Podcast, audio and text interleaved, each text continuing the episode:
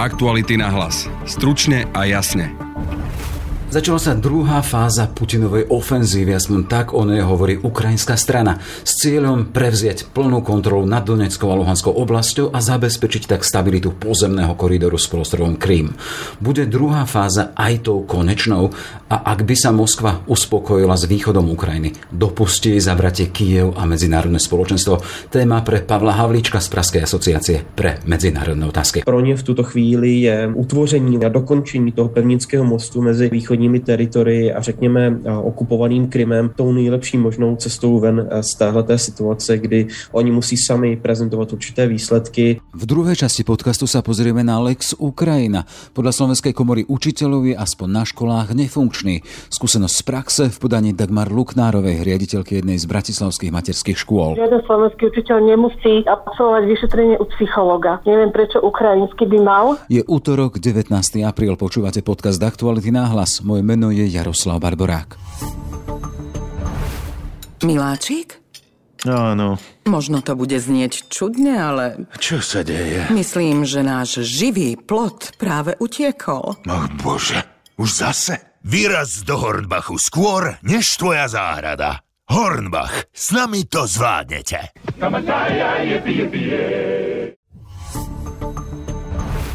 Stiahli sa z okolia Kieva, aby mohli sústredene útočiť v Donecku a Luhansku. Bude stačiť Moskve východ Ukrajiny. Pavel Havlíček, analytik Asociace pre medzinárodné otázky. Myslím si, že tohle je opravdu něco, co eh, realisticky může Moskvě eh, stačit, protože opravdu z těch původních velmi ambiciozních cílů se postupem času prostě stala, řekněme, pro Moskvu, pro Kreml obrovská kapacitní výzva, obrovská výzva vojenského charakteru, na kterou, jak se ukázalo, tak ruské ozbrojené síly nebyly připraveny, tedy dostat pod svoji kontrolu hlavní město Kiev, nějakým způsobem zájmu politické vedení země. To byly ty cíle, se kterými eh, Rusové na Ukrajinu eh, vlastně vpadli 24. Eh, února před nějakými zhruba 50 dny. Nicméně tohle to se prostě nepodařilo a logicky s tím zpěto bylo, bylo to, že Moskva musela nějakým způsobem redukovat své ambice, redukovat své cíle a myslím si, že skutečně pro ně v tuto chvíli chvíli je utvoření a dokončení toho pevnického mostu mezi východními teritorii a řekněme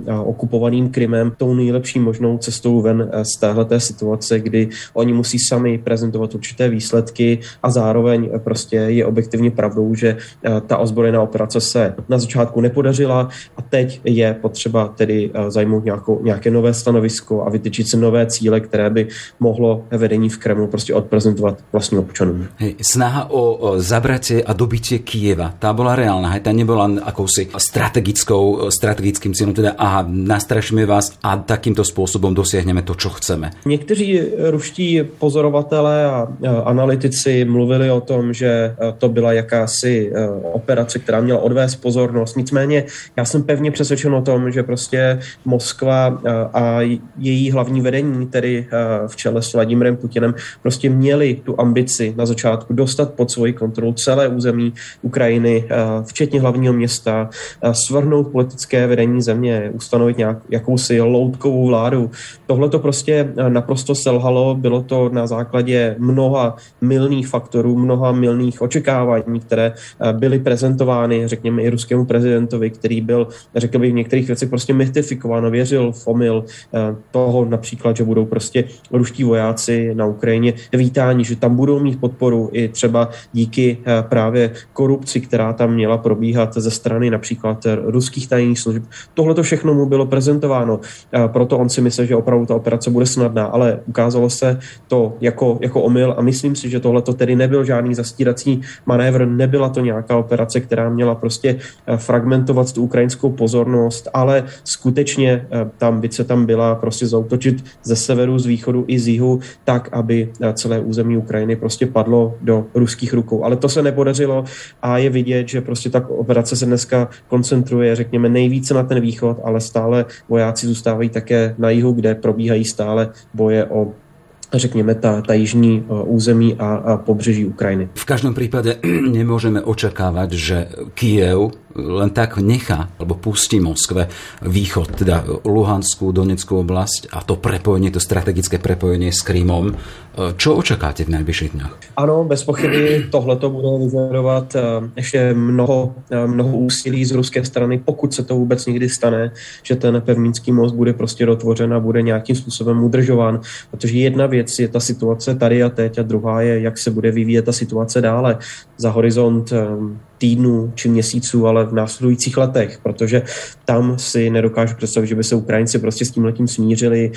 Všechno, celé politické vedení Ukrajiny, včetně Volodymyra Zelenského, ukrajinské vlády a jejich představitelů, deklaruje, že se nebude vzdávat ukrajinského území, že nebude nikterak dělat kompromisy na územní integritě země. Takže tohle je něco, kde opravdu ty dva pohledy jsou natolik protichůdné, že prostě nebude snadné dosáhnout jakéhokoliv kompromisu jakéhokoliv smíru. Myslím si, že dobrým příkladem je právě dění eh, ve městě Mariupolu, kde eh, sice ukrajinské síly ztrácí, ale jsou eh, to ukrajinští vojáci, včetně Eh, z pluku eh, Azov, kteří bojují skutečně do posledního muže a to město hrdině brání vlastně od počátku války až do těchto dní. Takže myslím si, že opravdu eh, tahle ta úroveň, řekněme i utrpení prostě ukrajinské armády, ukrajinské společnosti, mluví se o tom, že v tom městě měli zahydnout tisíce, jestli ne deset tisíce ukrajinských občanů, prostě zapůsobí na i politické vedení tak, že nebude moci snadno dělat žádné kompromisy s vedením v Moskvě, v Kremlu, tak, aby prostě eh, nějakým způsobem eh, bylo snadné dosáhnout toho kompromisu, zejména po těch eh, obrázcích, které jsme, které jsme viděli a přišli z Buči a ze severních vlastně území Ukrajiny. Takové scénáře se pravděpodobně opakují i na dalších územích, které má dneska Rusko pod kontrolou, jenom prostě tam zatím nemáme dobrý dostup a dosah, abychom ty všechny zločiny mohli zdokumentovat tak, jak se to začalo už vlastně dělat na severu země. Takže myslím si, že opravdu tohle tohle to je něco, kde eh, politicky to bude velmi složité a například i eh, ukrajinský prezident Volodymyr Zelenský prohlásil, že pokud Rusko prostě eh, zlikviduje veškerý ten zbývající odpor ukrajinských vojáků v Mariupolu, že to vlastně bude znamenat stopku pro ta vzájemná vyjednávání. Takže opravdu ta situace bude velmi nesnadná. Již dnes je nesnadná pro uzavření jakéhokoliv míru a bude i do budoucna. Hej, ty vzájemné vyjednávanie, vieme teda, je to na, zatiaľ na studenom bode. Mm, Putin v počiatkoch nesúhlasil s ambíciami Ukrajiny stať sa členom NATO, keď tam prišiel ten signál, že Ukrajina je ochotná byť neutrálnym štátom, to vyzeralo teda čosi ako schodná cesta. Keď sa na to pozrieme v tom kontexte okolitých krajín, Fínsko a Švédsko s vidinou vstupu do NATO, Ukrajina na ceste do EÚ, to teraz v týchto hodinách povedal Vladimír Zelenský, teda čakajú teda to, tie pozitívne signály v horizonte týždňov ako by to vyzeralo na takej imaginárnej geopolitickej váhe? Preváži Putinov východ Ukrajiny pričanený k Rusku nového člena na ruských hraniciach? Toto spomínam teda Fínsko, voči čomu protestoval pri Ukrajine. Myslím si, že tady e, se jasně ukazuje, že e, Rusko tím vpádem na Ukrajinu 24. února prostě odhodilo všechny karty, prostě vsadilo všechno na jednu jedinou věc, a to vítězství, konečné vítězství na Ukrajině, které, jak se muselo samo uvědomovat, prostě způsobí celý řetěz reakcí, který dnes vidíme odehrává se nejen v regionu východní Evropy, ale správně jste vzpomenul i severní eh, Evropu. Správně můžeme připomínat dále eh, regiony, jako je Jižní Kavkaz, eh, situace mezi Azerbajdžánem a Arménií. Můžeme se bavit o ruském vojenském působení na Blízkém východě, v Sýrii, v Líbii nebo v subsaharské Africe, kde všude Rusko prostě dneska nemá dostatek sil, nemá dostatek finančních prostředků, aby mohlo dále v těch, těchto konfliktech dále se angažovat a využívat je ve svůj prospěch právě proti západu. Tohle to všechno, co dneska Rusko dělá na Ukrajině, prostě způsobuje, že to se nasává veškeré finanční, vojenské i jiné zdroje a Rusko se musí právě s těmi omezenými kapacitami soustředit na jednu jedinou věc a to je právě Ukrajina a umožňuje to tak dalším zemím, aby eh, pokračovali třeba ve svých eh, plánech, které se tím vlastně i zrychlily. Narážím teď samozřejmě na ten rozhodovací proces ve Finsku a ve Švédsku, kde dlouhou dobu prostě členství ve Severoatlantické alianci nebylo skutečně na pořadu dne. Ty země měly velmi blízké vztahy se Severoatlantickou aliancí a se spojenými státy, ale opravdu eh, ještě před, eh, řekněme, novým rokem bylo nemyslitelné, že by politické vedení země opravdu přišlo s takovouto, s takovouto výzvou udělat eh, referendum, bavit se o těchto věcech politicky. Tohle to je něco, co je naprosto nového a myslím si, že opravdu ty události na Ukrajině tento vývoj diametrálně opravdu zrychlili. Dokážu si tedy představit, že opravdu budeme mít za pár měsíců eh, o další dva členy Severoatlantické aliance více a zároveň to samozřejmě bude způsobovat další oslabování Moskvy, která už je dnes plnohodnotně vlastně vložena do toho eh, jednoho konfliktu s Ukrajinou a nedokáže prostě napínat síly už, aby eh, tu situaci zvládala na dalších těch kolbištích, jako je právě situace v severní Evropě, jako je situace například na Jižním Kavkaze, kde Azerbajdžán využil té situace k rozmíchání napětí eh, proti ve vztazích s Arménií a s tím takzvaným regionem Náhorního Karabachu, či právě v subsaharské Africe nebo Sýrii, kde prostě ruské síly eh, stahují vlastně své jednotky, a které musí všechny investovat prostě do toho konfliktu na Ukrajině. Tohle to způsobuje opravdu nějakou geopolitickou turbulenci, která daleko přesahuje region východní Evropy a zasahuje opravdu do velké části světa, kde se to samozřejmě násobí i s jinými faktory, jako je záležitost vývozu potravin a světové, světové stability kolem a udržitelnosti kolem zásoby, zásob, řekněme, například ruské a ukrajinské pšenice a tak dále. Tohle je opravdu věc, která může rozpohybovat velkou část toho našeho regionu, řekněme, od Evropy, Afriky až po veľkú časť Ázie. No z tohto pohľadu, keď som sa pýtal na tú imaginárnu geopolitickú váhu, teda kde je tam na tej váhe Putin, lebo hovoríte, bol radikálne proti vstupu Ukrajiny do NATO, ale na druhej strane bude mať ďalšieho suseda Fínsko, s ktorým má hranice, to bude v NATO. Čiže on prehráva na každej čiare, alebo máme čakať čosi ďalšie? Prozatím to tak vypadá a přes ty pohrůžky, které eh, Vladimir Putin eh, vysílá ústy svého mluvčího například do, eh, do finských Helsinek nebo do švédského Stockholmu, zkrátka se nezdá, že by byl v situaci a že by měl, byl v pozici, kde by mohl skutečně jejich vnitřní vývoj a rozhodovací proces ovlivňovat. Právě protože je všemi vlastně silami a veškerou kapacitou plně nainvestován a nějakým způsobem zapojen do toho konfliktu na Ukrajině. Nedokáže tedy efektivně řešit situaci i v dalších částech světa, jak jsem na ně poukazoval. A tím spíše potom eh, právě v regionu severní Evropy, eh, ve Finsku a ve Švédsku. Tedy zdá se, že opravdu on markantním způsobem ztrácí v téhle geopolitické hře. Ten záver, jako jsme to v úvode uviedli, bude ta druhá fáza vojny na východe Ukrajiny a tej Putinovej agresie aj tou konečnou? Já bych řekl, že pravděpodobně bude, ale tohle to je věc, která je stále do velké míry otevřená a samozřejmě já vždycky k tomu přidávám i to, že to je prostě taková hozená rukavice a velká výzva i pro nás na západě, protože Ukrajina dnes bojuje skutečně za celý civilizovaný svět a rozhodně evropský kontinent v tom smyslu, že prostě eh, ona drží vlastně na úzdě toho agresora, který dnes eh, hrozí i dalším evropským státům, včetně například České republiky eh, a pravděpodobně Slovenska Ruska, jestli jsem dobře zaznamenal ty diplomatické noty, které přišly v minulém týdnu a varovali naše země eh, před tím, abychom Ukrajinu eh, nezásobovali eh, zbraněmi, právě proto, že to může způsobit jakousi imaginární třetí světovou válkou, kde samozřejmě vidíme zase tu, zase tu dřívejší retoriku, řekněme, o provokaci, o nějakém, nějaké snaze zastrašování našich zemí, právě aby nedošlo k tomu zásobování Ukrajinců tou sofistikovanou sofistikovanější vojenskou technikou, včetně tanků,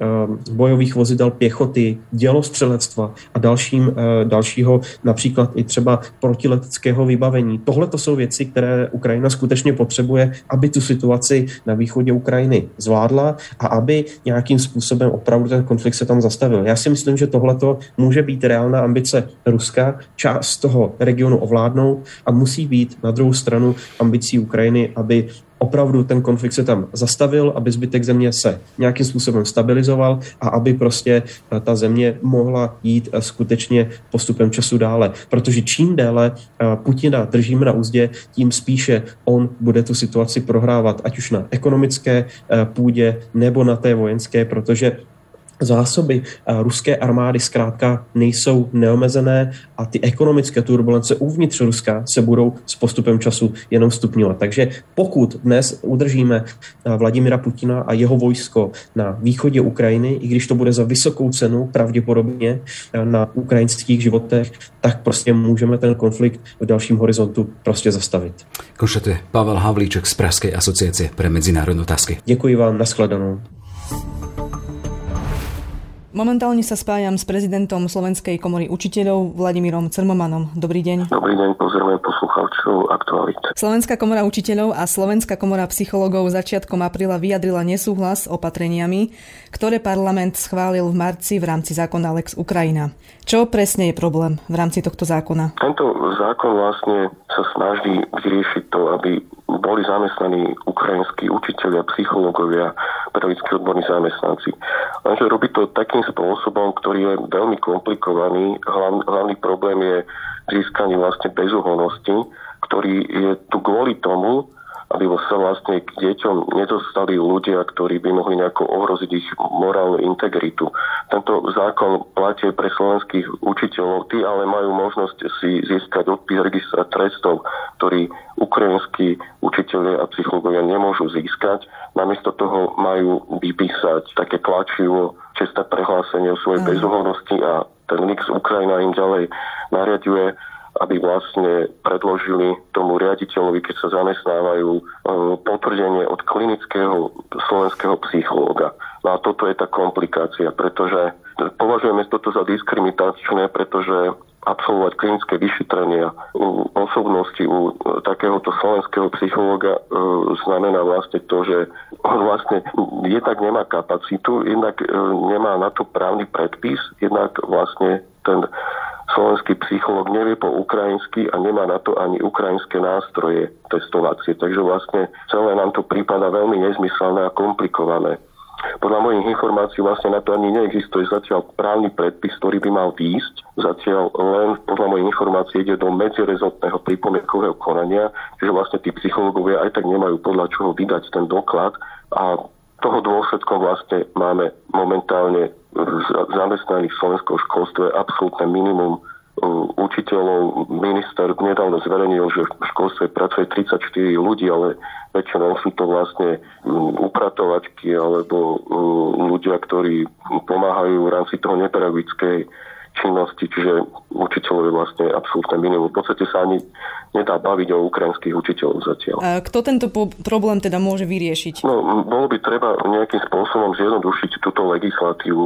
Musíme si uvedomiť, že, že vlastne je naozaj takáto kriti- krízová vojnová situácia, že sa nám tu do škôl hrnú tisícky detí, Máme tu tisícky detí, nie všetky sa doka- doka- dostali vlastne do školy, ale postupne sa dostanú. Vlastne sa nemá kto k ním v ich jazyku postaviť a pomôcť im. A toto bude veľmi, veľmi naozaj krízová situácia, ak, ak sa s týmto ne, nezačne niečo robiť. Navyše potrebujú aj psychologickú a odbornú podporu, pretože musíme si uvedomiť, že často ide o deti traumatizované, o traumatizované rodiny, potrebujú pomoc od, od, od odborníkov a ani tých psychológov nemôžeme takisto zamestnať, pretože prechádzajú takým istým problémom. A to som ešte nespomenul po tomto pr- pr- prvom stupnom vlastne nejakom vybavení papierov ich ešte čaká vlastne to, že oni si musia vybaviť aj uznanie dokladov, aby bola uznaná ich kvalifikácia. A tu vlastne Lex Ukrajina vôbec nič ešte nerieši, tu sa ide po starom a ten učiteľ alebo psychológ by musel e, si vybaviť množstvo papierov, ako sú rôzne súdne preklady, tlmočníka by potreboval, stav, platil by nemal, nemalú čiastku, 100 eurový kolok, proste veľa vecí, ktoré to ďalej komplikujú a preto sa nemôžno čudovať, že vlastne sa nezamestnávajú. Čiže je to v podstate beh na dlhé trate. Je to beh na dlhé trate, ak, ak si zoberiete, že ešte len bude vlastne ešte len vidieť ten právny predpis, ešte než sa dostane do praxe, ja to vidím na niekoľko týždňov, možno mesiacov, možno by pomohlo naozaj, keby ministerstvo konečne sa k tomu postavilo prakticky a napríklad zriadilo priamo na ministerstve nejaký, nejaké miesto, nejaký midpoint, kde by mohli tí učiteľia ukrajinskí a psychológovia prísť, kde by bol notár, súdny prekladateľ, klinický psychológ, úhradník, tlmočník a mohli by si všetko na inom mieste vybaviť, ale vlastne ministerstvo sa k tomu postavilo tak, že všetko hodilo na samozprávy, na riaditeľov a na tých samotných Ukrajincov, ktorí k nám prišli a ktorí sú často traumatizovaní a bez peňazí a v zlej situácii. Čiže toto je veľmi smutné. Ale ministerstvo povedalo, že ono to rieši a vy máte nejaké informácie o tom, ako postupujú ďalej? Momentálne mám informáciu o tom, že ten predpis má ísť do medziretného prepomienkového konania, ale ja, si, ja ne, nemám pocit, že by niečo ministerstvo riešilo. Mám naozaj pocit, že v tomto ministerstvo vôbec neslúži ľuďom a tejto situácii a skôr len vidím neustále, že sa tí politici predvádzajú na tlačovkách, ale kde sa vlastne nič podstatne nedozvieme a ja skôr vidím, že všetko riešia opäť dobrovoľníci. Dobrovoľníci sa zbierajú pani učiteľka na, na platy a nástravu, aby mohli sa venovať deťom v improvizovaných detských centrách čo proste dobrovoľníci zriadia, nájdu si nejaké miesto, kde môžu tie matky priniesť deti a zoženú tam ukrajinských učiteľov a psychológov a platia ich. Proste štát toto vôbec nerieši. Keď sa pozrieme napríklad do Česka, kde podľa mojich informácií uvoľnili 2 miliardy českých korún na zriadenie takýchto detských centier v Nemecku to tiež riešia, že vlastne vytvárajú nejaké miesta a priestory, kde môžu tí ľudia prísť. U nás to naozaj hodili na tie samozprávy.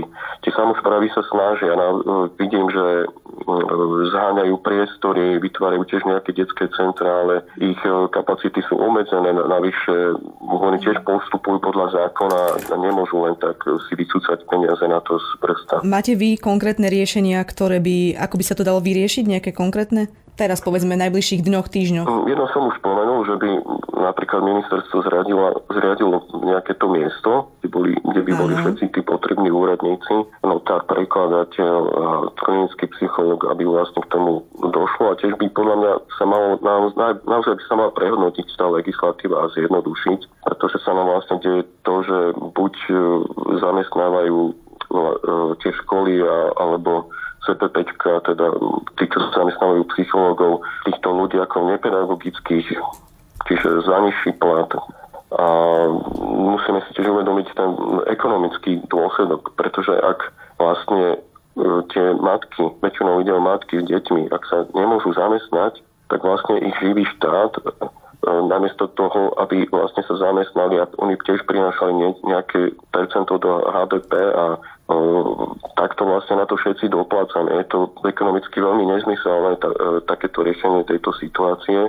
Čiže my navrhujeme jednak zjednodušiť e, tú legislatívu, vytvoriť naozaj nejaké miesta, kde by všetko mohli tí ukrajinskí pedagogickí odborní zamestnanci si vybaviť a začať naozaj riešiť tú situáciu, aby sa vlastne tie matky s deťmi mohli zamestnať, lebo na to všetci tu platíme. Ďakujem pekne za rozhovor. To bol prezident Slovenskej komory učiteľov Vladimír Crmoman. Všetko dobré. Ako konkrétne postupujú riaditeľia pri riešení tohto problému, som sa pýtala riaditeľky Bratislavskej materskej školy Dagmar Luknár. Dobrý deň. Dobrý deň. Aká je vaša skúsenosť s prijatím ukrajinských učiteľov? Mám v pláne prijať uh, dve ukrajinské učiteľky, z toho jedna je uh, už na Slovensku dlhodobo má uznané vzdelanie nemeckú školu zo slovenského, zo štátneho jazyka, to znamená, že nemôže pracovať ako učiteľka mohla byť vtedy, keby mala priedu iba z ukrajinských detí ako, ako menšinový jazyk, keby používali. Druhú učiteľku, to je odidenkynia z Ukrajiny, ktorá je kvalifikovaná predškolská učiteľka s diplomom. No a tam je problém e,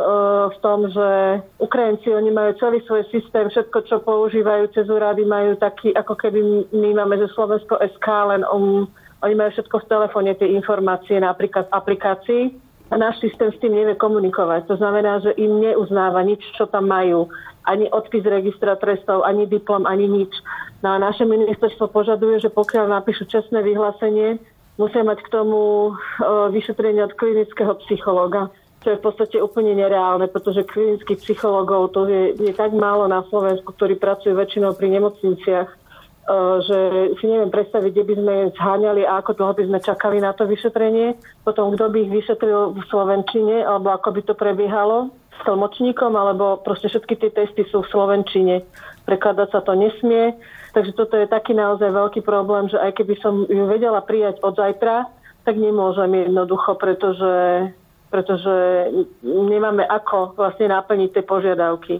Ja som v kontakte s ukrajinským no, veľvyslanectvom, s pani manželkou e, veľvyslanca a ona hovorí, že ich e, konzulka pripravila taký, takú pomoc občanom, že oni názrú do toho systému ukrajinského a že potvrdia, potvrdia ľuďom, ktorí potrebujú to, tento odpis, No ale oni to spojili do jednej vety s tým, že potvrdíme odpis a čestné vyhlásenie a takže sme naspäť tam, kde sme boli, pretože vlastne toto slovné spojenie spôsobí zase to, že e, budú potrebovať e, to vyšetrenie od toho klinického psychologa. A naše, naše ministerstvo, pokiaľ viem, zatiaľ nereagovalo na to, že im poslali, poslala konzulka mm, vzory tých tlačiv, že ako to bude vyzerať, že čo môžu akceptovať a že za čo sa vedia zaručiť, že po čo sa konzulát vlastne podpíše. Čiže vy vlastne teraz v tejto chvíli len čakáte na... Ja sa snažím s konzulkou to riešiť, len ona už poslala, vlastne oni vytvorili iniciatívne, že my vieme nazrieť do toho systému, lebo z Ukrajiny to posledne vedia teraz.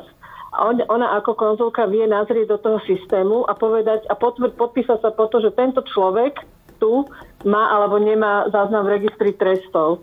Ale keďže on, to bude asi kultúrnou rozdielnosťou, že oni tam vlastne to spojili, že uh, potvrdíme bezúhodnosť a čestné vyhlásenie a naše ministerstvo trvá na tom, že v súvislosti s čestným vyhlásením musí byť klinický psycholog, tak si myslím, že tady to cesta nepôjde a zatiaľ sa nikto nevyjadruje zo slovenských ministerstiev, Myslím, že to posielali na ministerstvo vnútra, ale nie som si istá.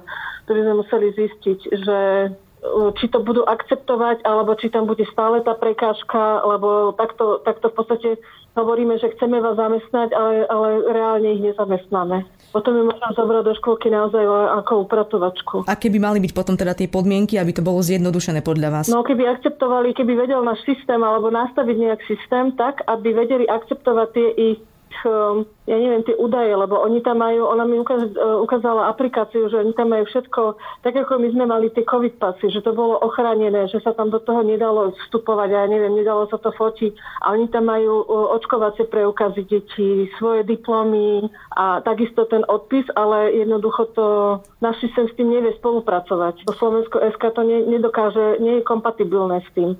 Ten konzulát to by bolo riešenie, len ide o to, že či budú akceptovať ten odpis konzulátu a nebudú k tomu nič chcieť. Ak by toto bolo, tak to by bolo úplne úžasné. Tým pádom by to bolo aj pre pedagogických a odborných zamestnancov, to znamená špeciálni pedagógovia, psychológovia, ktorých tak nesmierne potrebujeme pre tie deti. Tie deti sú strašne zranené a ich matky tiež, čo ja som sa s nimi stretla. A čo si myslíte o tom posudku o psychickej spôsobilosti? Je toto potrebné pre ukrajinských učiteľov, aby to mali? Neviem, prečo by to mali mať ukrajinskí učiteľia, keď to nemajú slovenskí učiteľia. A teda v, po, po tých rokoch v praxe by som skôr uprednostnila, aby dostávali učiteľe psychologickú podporu, nie vyšetrenie a ako ako podmienku na prácu, ale ako pomoc v tej náročnej práci a v tej naozaj psychicky vyčerpávajúcej práci. Žiaden slovenský učiteľ nemusí, nemusí absolvovať vyšetrenie u psychologa. Neviem, prečo ukrajinsky by mal k tomu, že či mi bezúhony alebo nie. Hlavne keď prichádzajú z takej traumy, neviem, aké výsledky potom očakávame z toho. Ja neviem, čo by som, akože na mne zistili, keby som prišla v takomto stave s dieťaťom z, z krajiny, kde je vojna, nechala tam muža, čo chcú zistiť.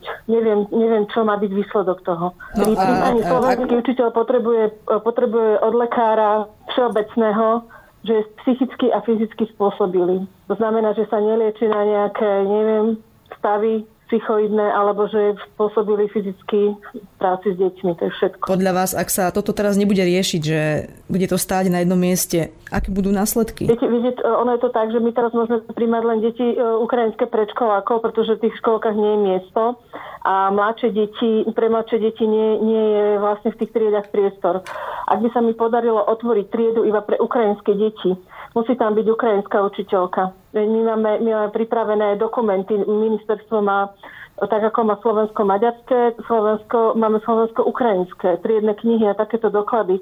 To znamená, a oni by mohli preto učiť, lebo by učili v ukrajinskej triede. Ináč by nemohli v slovenskej alebo zmiešanej učiť. Takže ak sa to nebude riešiť, tak následok bude ten, že nemôžeme tie deti zobrať. Lebo ktorá slovenská učiteľka, ktorá nevie ukrajinsky, tam pôjde, budú, všetci budú zmetení aj tie slovenské učiteľky, aj tie deti, proste tá bariéra tam je, aj tie malé deti niektoré nerozumejú. Veľa z nich hovorí po rusky, nie ukrajinsky. Áno, áno. Oni potrebujú tú, to zázemie svojej kultúry. To, teraz nejde o to, že dieťa príde zo zahraničia a má sa asimilovať na Slovensku. Teraz ide o to, že prichádzajú naozaj veľmi ránené duše, a potrebujú mať trošku zázemia toho z domu. My, my môžeme poskytnúť ten priestor na to, že keď, keď máme priestor na to vytvoriť tú triedu, tak im do toho času, kým to budú potrebovať, tam dáme tú učiteľku. A keď tam budeme mať triedu a bude voľná, tak príjmeme slovenské deti raz. To bola riaditeľka Bratislavskej materskej školy Dagmar Luknár. Aktuality na hlas. Stručne a jasne. Sme v závere. Za pozornosť ďakujú Denisa Žilová a Jaroslav Barborák. Aktuality na hlas. Stručne a jasne.